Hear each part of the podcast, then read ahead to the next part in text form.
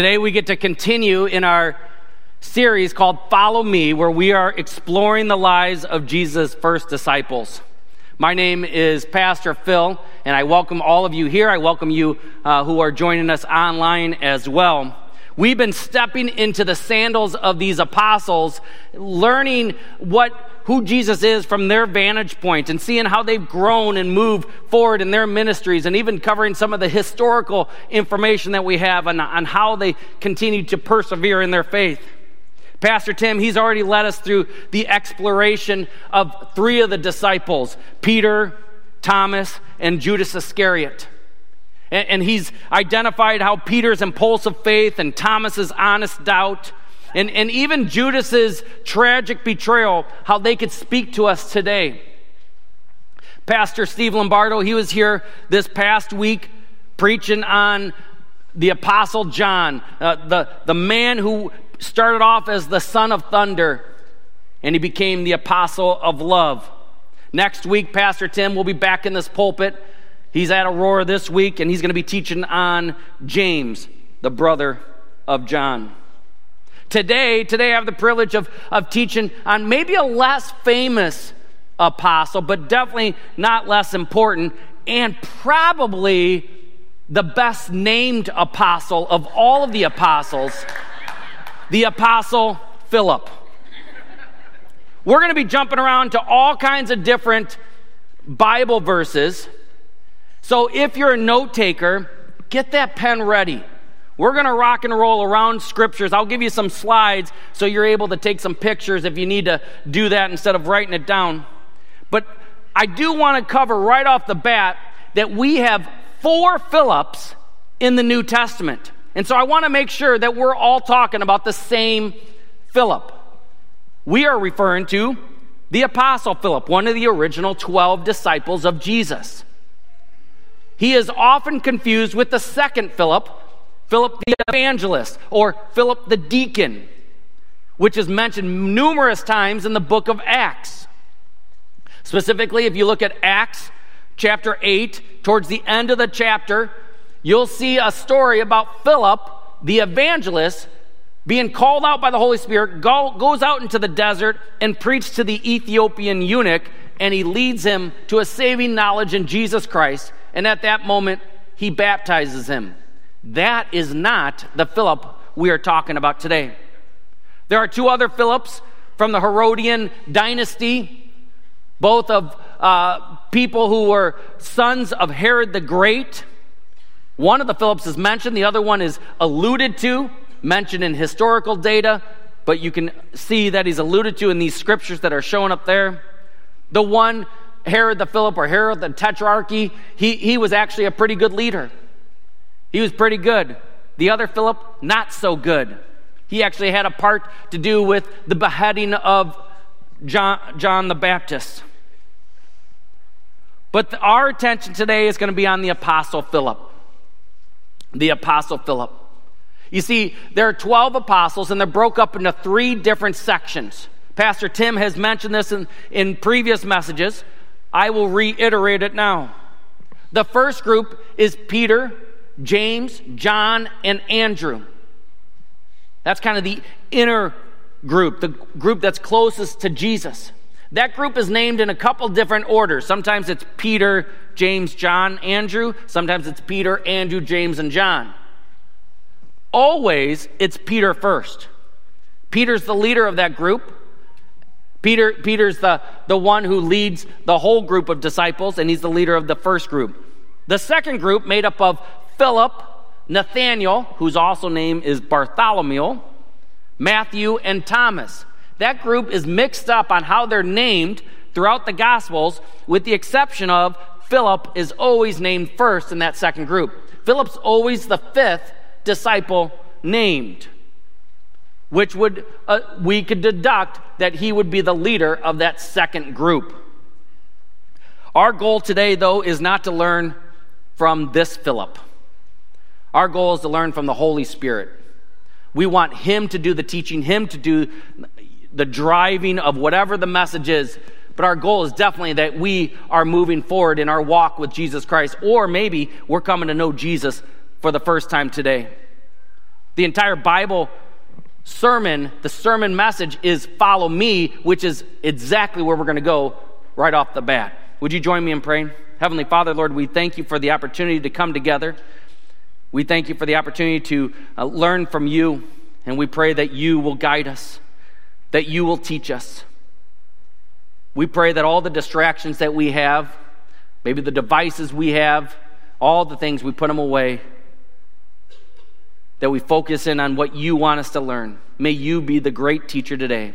We praise you. In the name of Jesus, we pray. Amen. It was back in the summer of 1991. I was getting ready for my junior year of high school. I'm at the neighbor's house, sitting around a kitchen table with a bunch of other guys who graduated a couple years before me. We're enjoying a cheese and sausage tombstone pizza and just having random conversation. Now, I shouldn't remember the conversation at all. I really don't. And I shouldn't remember the night at all. But the fact is, is that my friend who is going to be a sophomore in high school, her name is Janae. Janae had been at the Family and Youth Bible Camp. That's the camp that we're getting ready for at the end of July. And she had a newfound love for Jesus Christ. This was her home. And when she walked in from coming home from that camp into her kitchen, she just started sharing the good news of Jesus Christ. And all the people scattered out of that room as fast as you can see, with the exception of me. For whatever reason, that day, I could hear Jesus saying, Follow me. You see, all my life, I've known God or trusted that there was God. I never denied that there was a God. I always remember it. I remember playing baseball in the backyard and I'd, I'd be sitting there and I'd be ready to hit and I'd look up and I'd see the sun rays coming through the clouds. I'm like, okay, God, let this one be a home run. You know, I remember truly thinking that that was what I needed to do. I needed to talk to God. I didn't grow up in a Christian home. I lived in a little country town called Helmar, just outside of Newark, and they had a church there. They still do. And every single year, they had a two week vacation Bible school. And my mom, being the wise mother she was with four boys, she sent us to that vacation Bible school. So I am sure that while I was making those match crosses, and while I was doing all the different crafts and, and singing the songs, that many times they said, Hey, Philip, Jesus loves you. Hey, Philip, you want to give your life to Jesus? Maybe 47 times I gave my life to Jesus at those vacation Bible schools. I'm not sure. I don't remember. In 1991, before this moment in time, I was attending a, a youth group in our area led by Pastor Steve Larson. Him and his wife, Chris, they'd welcome us into their house and destroy their house every single Sunday night. And I'm sure Pastor Steve that he was frequently saying, it's time to love Jesus. It's time to, to throw all these things away and, and focus in on Jesus. It's time to, to commit your life to Jesus. I didn't hear any of that. You see, I was so worried about getting back outside and showing off for the girls in the sports that we were playing. But for whatever reason, this moment in time, from this sophomore girl's testimony, I heard Jesus say, Follow me. And I dropped everything and I followed Jesus. My testimony reminds me of a much, much older Philip, the Apostle Philip, the fifth disciple of Jesus. He has a testimony very similar to that situation. And that's going to lead us into our first point. The Apostle Philip, he was a seeker. He was a seeker, not just any kind of seeker, he was a truth seeker. He wanted to know the truth of what was happening. And so we're going to get a quick glimpse into the testimony of this fifth disciple. It's at the end of John chapter 1, verses 43 through 44 and I believe we even have a slide for you. The next day, the next day, Jesus decided to go to Galilee. He found Philip and said to him, Follow me. Now, Philip was from Bethsaida, the city of Andrew and Peter.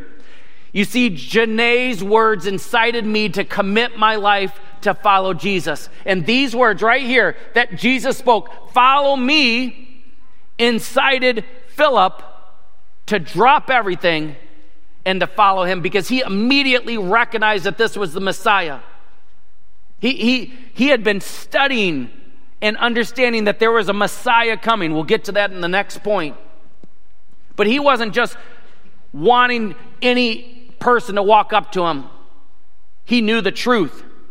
And, and Philip's journey, had, he had no idea what this journey was going to be about. If you remember when you gave your life to Jesus Christ, you had no idea what that journey was uh, going to be about. But you took the step of faith, and it, and, and it, it, it took this one step, one first step to start making a difference by saying, I'm going to follow Jesus. I'm going to follow him. In all of our journeys, we don't know what's going to happen, but we can trust that we're within the sovereignty of God because we're following Jesus. We're following Jesus. There may be a lot of bad things happen. There may be a lot of weird things happen. There may be a lot of tears shed.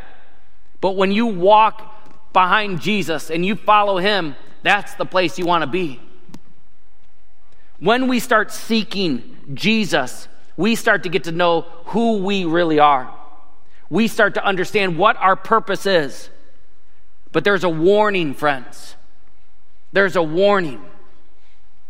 You see, in this world today, we are seekers, but sometimes we're seeking information in all the wrong places. We're Googling it. We're going to YouTube and, and asking the questions. We're asking random friends at, at school about the truth and about what this is. We're watching somebody on TikTok. We're gaining information from, from news radio places and, and we're just we're pulling all this information that becomes our truth instead i can i can challenge you guys and i want to challenge you guys that the truth comes through the 66 books of the bible and if it's against the 66 books of the Bible, it's not the truth. It needs to be filtered through that. And that's what a truth seeker does. I put together a slide for you. You can take a picture of it. It's going to last a lot longer that way. Of, of maybe how you could live a life of seeking truth. These are some different verses you can look up later. But I do want to tell you that Jesus said, in John 14, 6, Jesus said, I am the way, I am the truth, and I am the life. And no one comes to the Father except through me. Do you understand this, friends? That the truth is Jesus.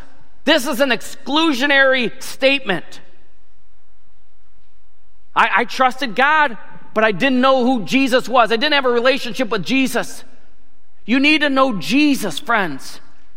That's where the seeking needs to happen. The apostle Philip heard Jesus say, Follow me, and he knew it was coming from the truth, the Messiah. Our second characteristic. Not only was Philip a truth seeker, but Philip was a servant. Philip was a servant. John chapter 1, just the next verse, verses 45 and 46, this is what it says Philip found Nathanael. Remember, Nathanael is also Bartholomew. Philip found Nathanael and said to him, We have found him of whom Moses and the law and also the prophets wrote. Remember, he's, a he, he, he's, he's pointing back to there's a knowledge that he has, that he's been going in the synagogue, he's been studying, he's been learning, he knows the scriptures. Jesus of Nazareth, the son of Joseph. Nathanael said to him, Can, can anything good come out, come out of Nazareth? Philip said to him, Come and see. Come and see. Philip's first instinct was, after meeting Jesus, was to share it, was to give it away, what was to multiply it. Is that what we're doing? Are you sharing the good news of Jesus Christ? with the team that you're on, with your coworkers? How about with your children?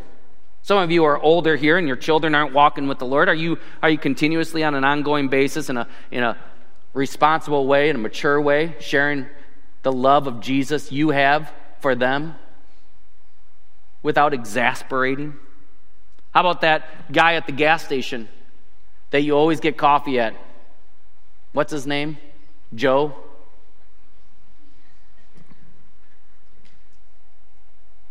Philip knew what he knew, and he knew that he was now a follower of the Messiah, a follower of the King of Kings, a follower of the Christ, the anointed one, and he wanted to share that with everybody around him. I could tell you a whole story why I think Philip was a fisherman as well and why he was friends with Andrew and, and Peter. We're not going to go into those details, but I could picture Philip there working on his net and, and he's, he's, he's sitting there and he's talking, Hey, Ralph, that was a great thing that we saw last night, wasn't it, bud? And, and they're just talking, random talk. And, and all of a sudden he sees this group of guys come and walk and, and he's like, Oh, hey, Andrew, hey, Peter, what's going on, guys? And they don't even answer him. And Jesus turns and he looks at him right in his eyes and he says, Follow me.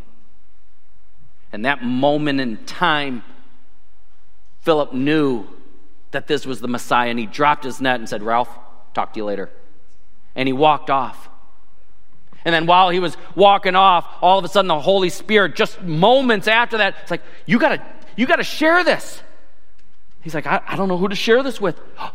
Nathaniel, my buddy Th- Nathaniel, he needs to know this. And so he went right away and, and, and got Nathaniel. As servants of Jesus, we need to be just sharing the good news with tons of people. There's a guy here at our, at our church, good buddy of mine.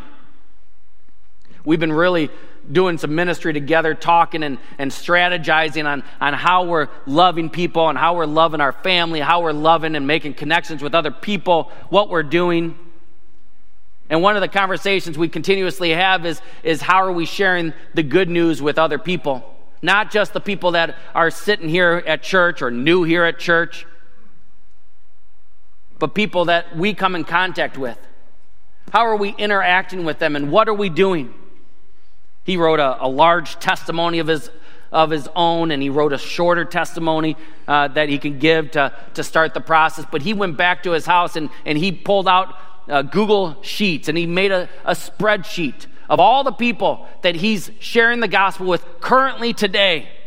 And it got to 17 people that he's currently actively working on sharing the good news with. And, and, and, you know what? He comes across a whole bunch of people that, that actually get frustrated, have skepticism, but he doesn't say anything. He just welcomes their questions and he says, Come and see. Here's my testimony. Come and see all that Jesus has. You see, it's just like Philip had a servant's heart. That's what we're to have. Our faith is not for us to hang on to ourselves. Our faith is to hand it out freely to everybody we come in contact with. We also see that Philip had a servant's heart in John chapter 12. John chapter 12, verses 20 through 22. Now, among those who went up to worship at the feast were some Greeks. So these came to Philip, who was from Bethsaida in Galilee, and asked him, Sir, we wish to see Jesus. Philip went and told Andrew, and Andrew and Philip went and told Jesus. Now, we don't know officially why they approached Philip. Perhaps Philip, uh, it was because Philip is the only one with a Greek name. Philip is a Greek name meaning lover of horses. And, and perhaps that's why. We never know his Hebrew name. Maybe it was because he was approachable. Maybe it was because he had the reputation that if we talk to Philip, he's going to get us in, he's going to hook us up. You know, it's like that, like, like the, the people who want to, uh, maybe you're at college and, and you're in sports and you want to play, you want to be able to shoot hoops anytime you want. Who do you make friends with? The custodian. He's got the keys. Hey, bud, hey, can I get in the gym? Oh, yeah, you bet, Phil. Maybe Philip was that guy. that they knew that they can get to Jesus. You see, Philip was always connecting people to Jesus. That was one of his roles. He was a conduit, a bridge to the Messiah. And you know what, friends? We're called to imitate that same act. Wouldn't that be great if people thought that you were the connection to Jesus? We have some, we have some extended family that sometimes will, will shoot us a text or give us a call and say, hey, we know you're close with God. Would you pray about this? You see, we, we want to be connectors. Hey, you know what? Why don't you come and see all that Jesus has to offer? We have to get out of our comfort zones, though, friends. Too many of us are sitting in our comfort zones and we're not serving God in real ways. We're just going through the motions. We're too focused on whatever we're focused on.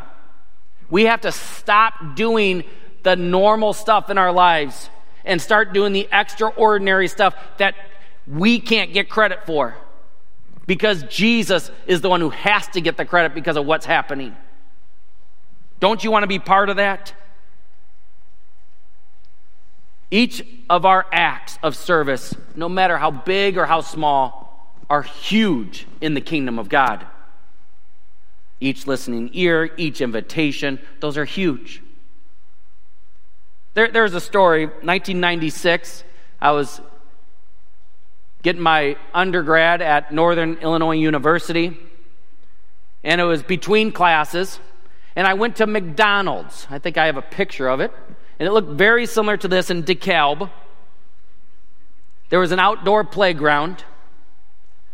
I was in my burgundy Chevy Lumina that the driver's door didn't open.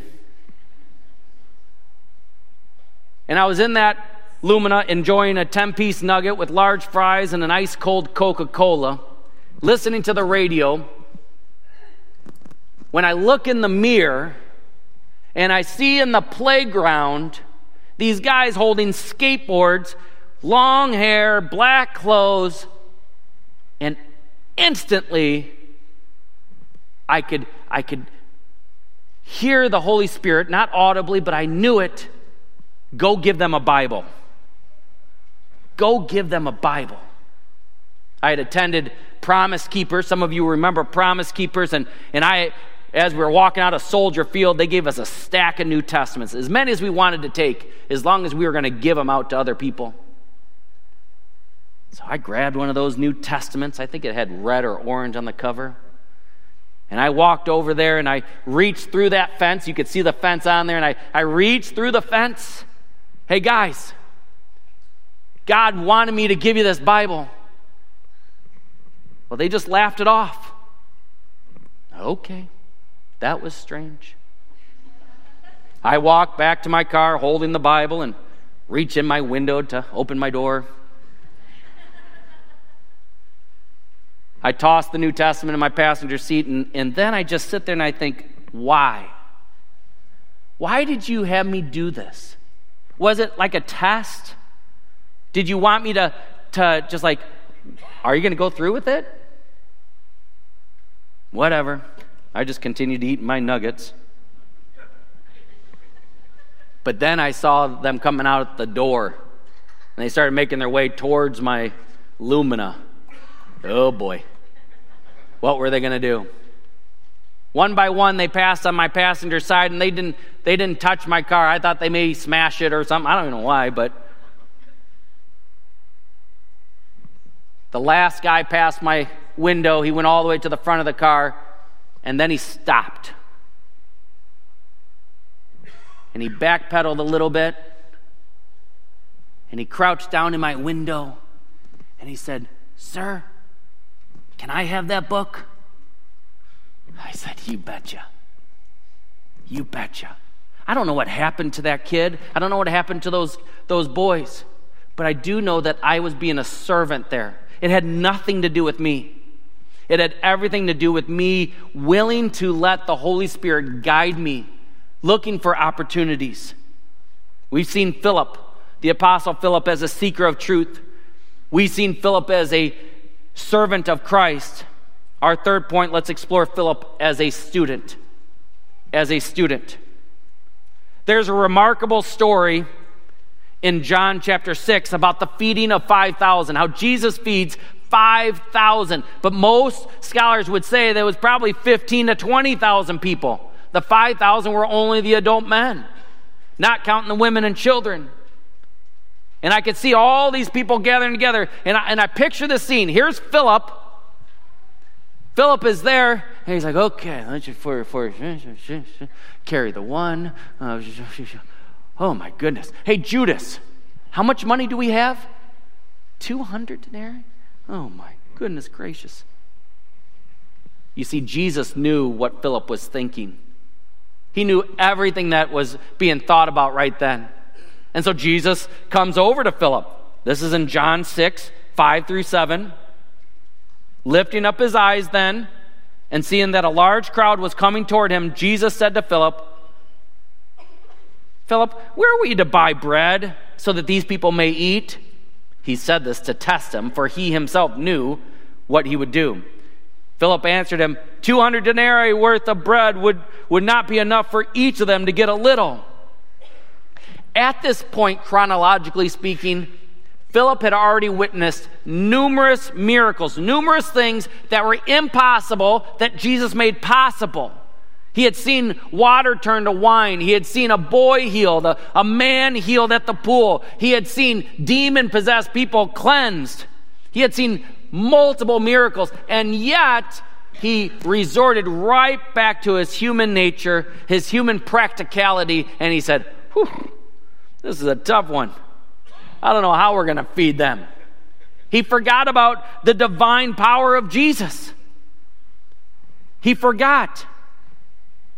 But he was willing to be a student as that time went on and as he watched it. We see also in John chapter 14, verses 8 and 9. This is during the Last Supper. Philip again appears as a role of his student. He says, Lord, show us the Father, and it is enough for us. To this, Jesus responds, Have I been with you so long, and you still do not know me, Philip? Whoever has seen me has seen the Father. Philip's still learning. He's been with Jesus for multiple years. And he's still learning, he's still gaining understanding. I mean, Jesus consistently taught that him and the Father were one. Simply put, in John 10 30, he said, I and the Father are one. I'm sure Philip was there. He also said in John 8 58, Truly, truly, I say to you, before Abraham was, I am. Connecting him with the Old Testament, saying that he was God. It was very clear that Jesus was teaching of his divine identity throughout all of his teaching. Yet these disciples, Philip, probably the other disciples as well, couldn't put that together. They couldn't figure that out. Their journey was, was continually learning. And that's, that's exactly what we should be doing as well. It shows us that, that, you know what? It takes time. You don't know all the answers right away, and that's okay. Hopefully, when you're 83 years old, you still don't have all the answers because if you think you do, you're wrong. We need to keep learning, keep growing, keep moving forward keep maturing. And, and Philip, in both of these times, he took the posture of a student. He didn't take the posture of someone who was arguing. He, oh, he got something wrong. Okay, let's let me argue this. Why I think I'm right. No, no. He just did it. He took the posture of someone who wanted to learn, and he started learning. He took the posture of the student, which is exactly what we should adopt. We need to adopt the posture of being students on an ongoing basis. We need to embrace these times where, where we just have really uh, crazy uncertainty, that we don't know what's going on. I don't know why this is happening, but I need to trust in God. You see, we, we have the revelation of, of God through, through the scriptures. We have way more information than Philip had. And yet, over and over and over and over, we start thinking like, like humans. Like we have no clue. Oh, I, I have no idea how we're going to do this. I have no. Good. That's where we're supposed to get to. Because then it's God's glory, it's not ours. I, I like to work, and I could work hard. I could spend many hours doing stuff and, and striving towards things. But I don't need a pat on the back in the end. When you're a humble leader, you start realizing that it, it doesn't matter. You start getting old enough, enough grandchildren, you start figuring out it doesn't matter. It's all about Jesus in the end. It's all about Jesus. We need to be students, and it's not just for our sake. We don't want to learn just to learn. You can learn all of Scripture and have no clue. You could be the smartest person in this room, and you could be going to hell. Because that knowledge doesn't matter. Becoming wise by learning and following Jesus is where we need to be. That's where we need to get to. We must continue to seek this out so we can keep sharing it on. So, how can we apply this? How can we apply these teachings? We still have six points to go. How are we going to get through this? I'll tell you what, friends, these six key points that we're going to close with, I want to give you a, a little bit of a statement right off the bat. These six points are only for people who followed the king. They are only for people who love Jesus Christ. They're only for people who accept John 14, 6, that Jesus is the way, the truth, and the life. That's what these six points are, these, these principles, maybe to live by. They're not for you. If you do not trust in Jesus Christ, they're not for you. Because maybe you believe in God. Maybe you're just like I was. Well, I, come on, Pastor, I, I believe in God. I believe in God. Come on.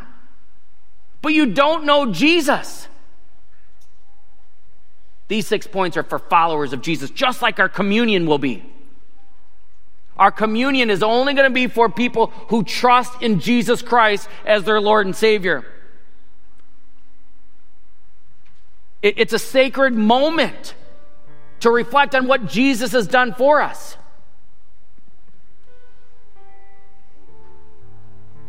So if you don't believe in Jesus, this isn't for you. If you don't believe in Jesus, do I have your attention yet? Because I want to invite you to come and see.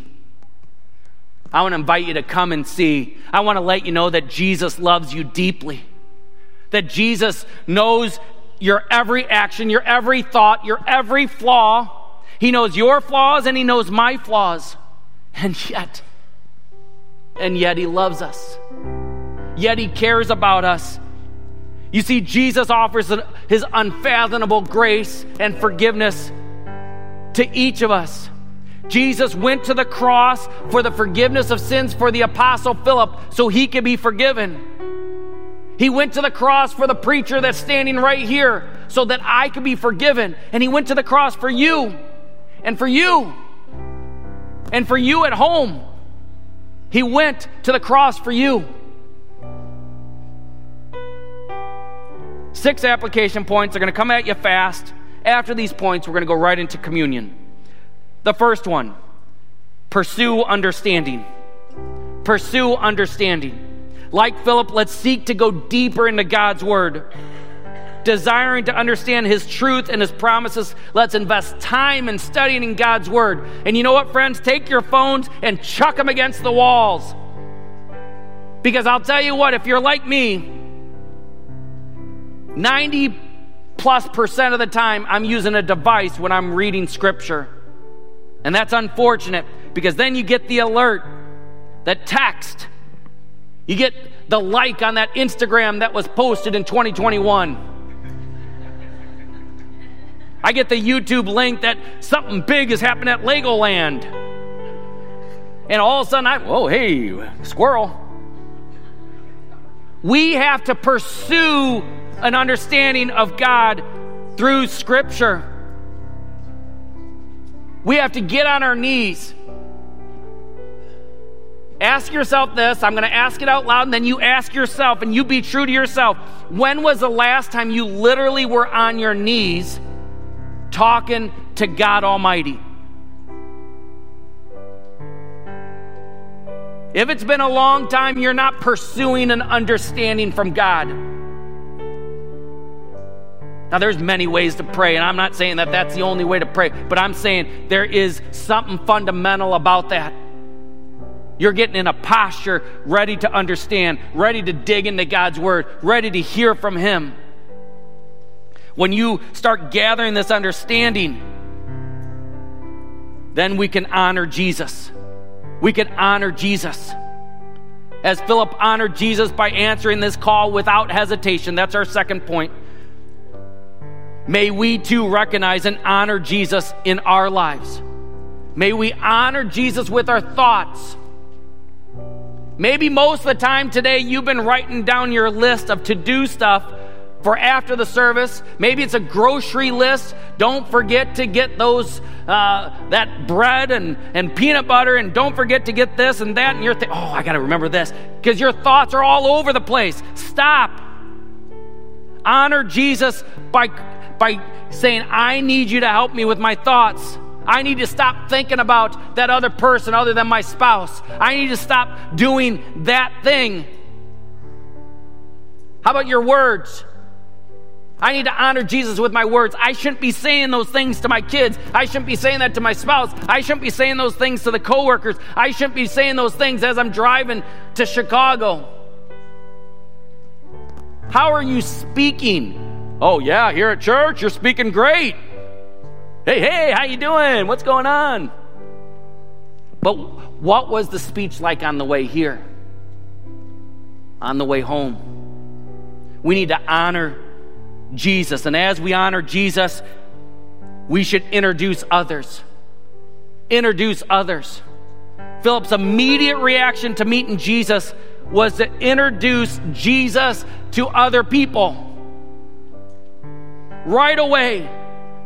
We need to follow this example. Who are you talking to about Jesus right now? That's where you get your pen out and you start making that list. Who is it that I'm talking to? Maybe it's that kid at your school that, that keeps frustrating you and you're honoring Jesus and all that you can, and now you're going to start having that conversation. The beauty is, guys, when you start you start honoring Jesus and you start introducing people, you can just kind of get out of the way and say, "Come and see," and let them do the work. Well, how do we find these other people? We should be listening to the Spirit. Listen to the Spirit. Philip listened to the Spirit's prompting as he went and told Nathanael, You got to see this. The Messiah is here. He was sensitive to the Spirit. Are you being sensitive to the Spirit? Are you listening to the Spirit driving you in different places? That's part of getting down on your knees, friends asking the Spirit, man, please guide me to that place. I am tired of doing the same thing over and over and over and over. I want to listen to you. I want to follow you, God. Help me pass this on to other people as well. Maybe it's your own children or grandchildren, friends, co-workers, people at at at that at your kids' sports. Ah, no, uh, we just go to the sports and, and watch watch our kid. We don't want to be weird, those weird people. Look for those opportunities. I met a random guy at Menards the other day, and I was sharing with him the love of Jesus and found out it was my friend Chris Branning's dad. I had no idea. I was just listening and waiting for an opportunity that the Holy Spirit was going to lead me to somebody. And when we do that, we need to invite questions invite questions. Philip welcomed inquiries about Jesus. He served as that bridge and he was patient. He wanted to help people encounter Jesus. May we be open and patient. You know what gets tiring? I have a couple kids. Sometimes it gets tiring when they say, Oh, hey, hey, dad, I got a question. Hey, dad, I got a question. Hey, dad, I got a question. Invite those questions over and over and over. I had a tough, tough story to even admit. I was driving to Sugar Grove a couple months ago. I was coming to a funeral. And I love listening to sermons on the radio. I, I do. I, I love, I, I'll, I'll listen through my phone if, if there's not one on Moody. But I love listening to them. I'm, I'm picking up like the last five minutes of this sermon, and all of a sudden I'm into it. I don't even know what he's talking about yet, but I'm focusing on it. And so I don't want any questions coming from that passenger seat of my 11 year old son. Hate to admit that, but I get, I get in that zone. I'm start, I want to listen to what this is. But for whatever reason, on our way to the funeral, the Holy Spirit said, Turn the radio off and let's welcome some questions.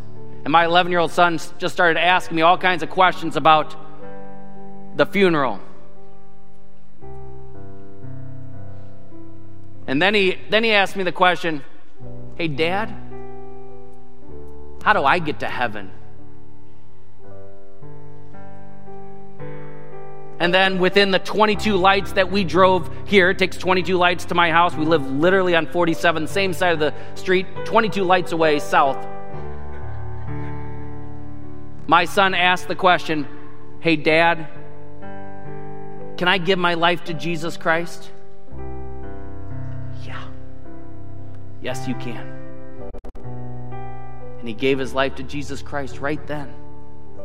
You see, friends, it had nothing to do with me. If it was up to me, I wouldn't have welcomed those questions. I wanted to listen to the random preacher that I don't even remember who it was or what he was talking about.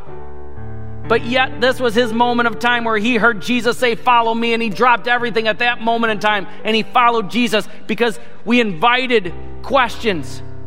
Stop getting tired of those questions, friends.